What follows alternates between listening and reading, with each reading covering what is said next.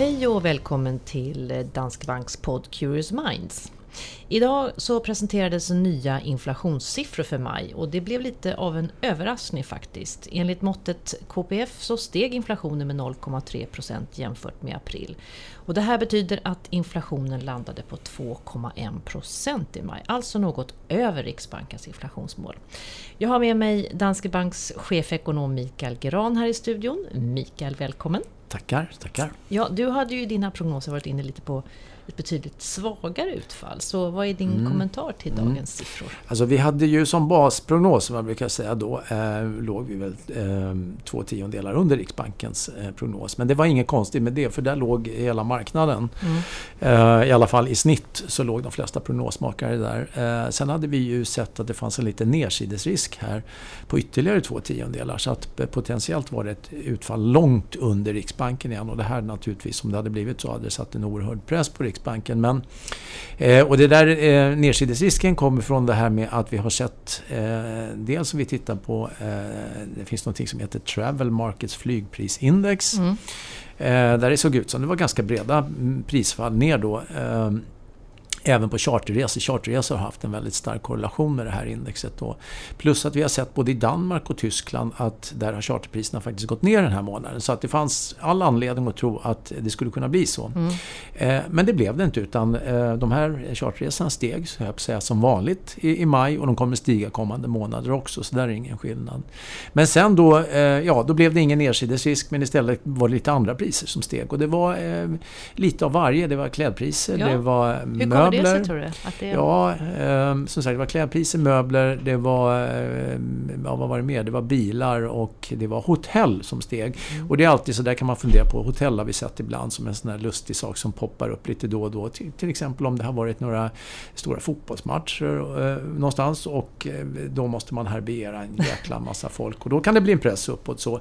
Eh, men alla de här sakerna, eh, frågan är jaha, kommer det tillbaks nästa månad igen ja. eller är det här en bestående effekt? Och det är så att jag tror vi kan inte svara på den frågan just i nuläget därför att det kan vara så till exempel med klädpriserna att det här är en, en, en eh, eftersläpningseffekt från kronans försvagning i fjol. Och det är ju så att eh, en del av den här, pris, eller den här kollektionen med kläder då prissätts en bra bit i förväg. Mm. Så det kan helt enkelt vara så här att, att, att det här blir lite mer bestående.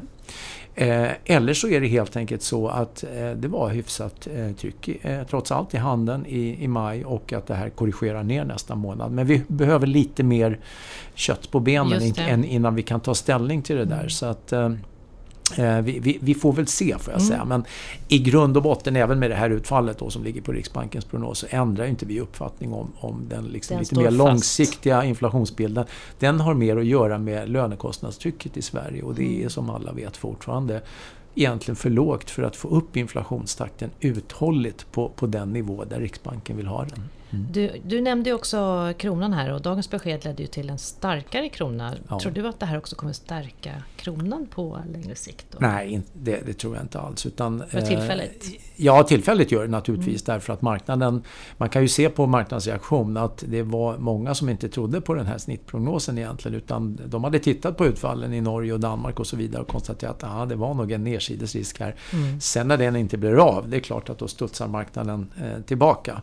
Men det här eh, det är så positionstagandet ser ut i marknaden. Men eh, tror man att Riksbanken har problem med inflationen framöver så är det svårt att se en, ehm, en, en i alla fall en väldigt tydlig förstärkning av kronan. Mm. Eh, utan det är nog snarare så skulle jag säga att risken är att den fortsätter att, att gå svagare. Eller Ja, den kan naturligtvis ligga still också men, men det är liksom hela tiden tiltat åt, mm. åt det hållet tyvärr. Du, nu kommer ju Riksbankens nästa besked om styrräntan och prognos i början på juli. Mm. Eh, vad tror du det här kommer att få för konsekvenser för deras eh, prognos framöver?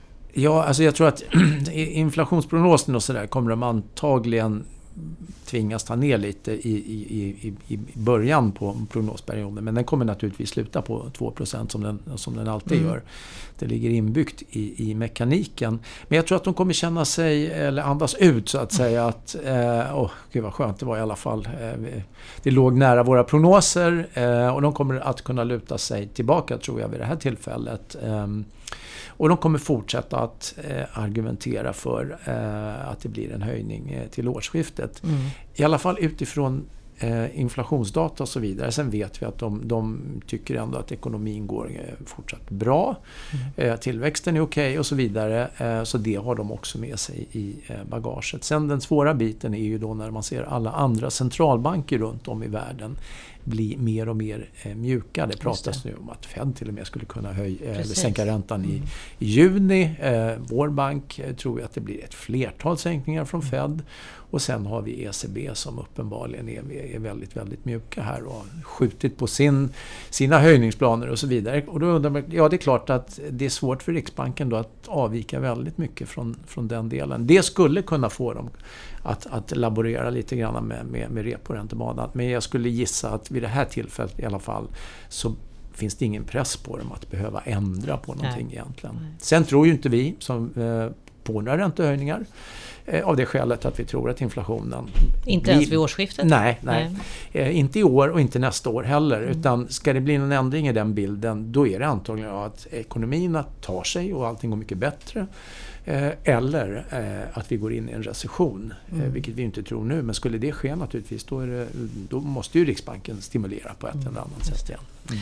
Ja, det är mycket som påverkar ja. förstås utfallet. Vi får se vad som händer. Tack för att du kom hit idag Mikael. Tack så mycket.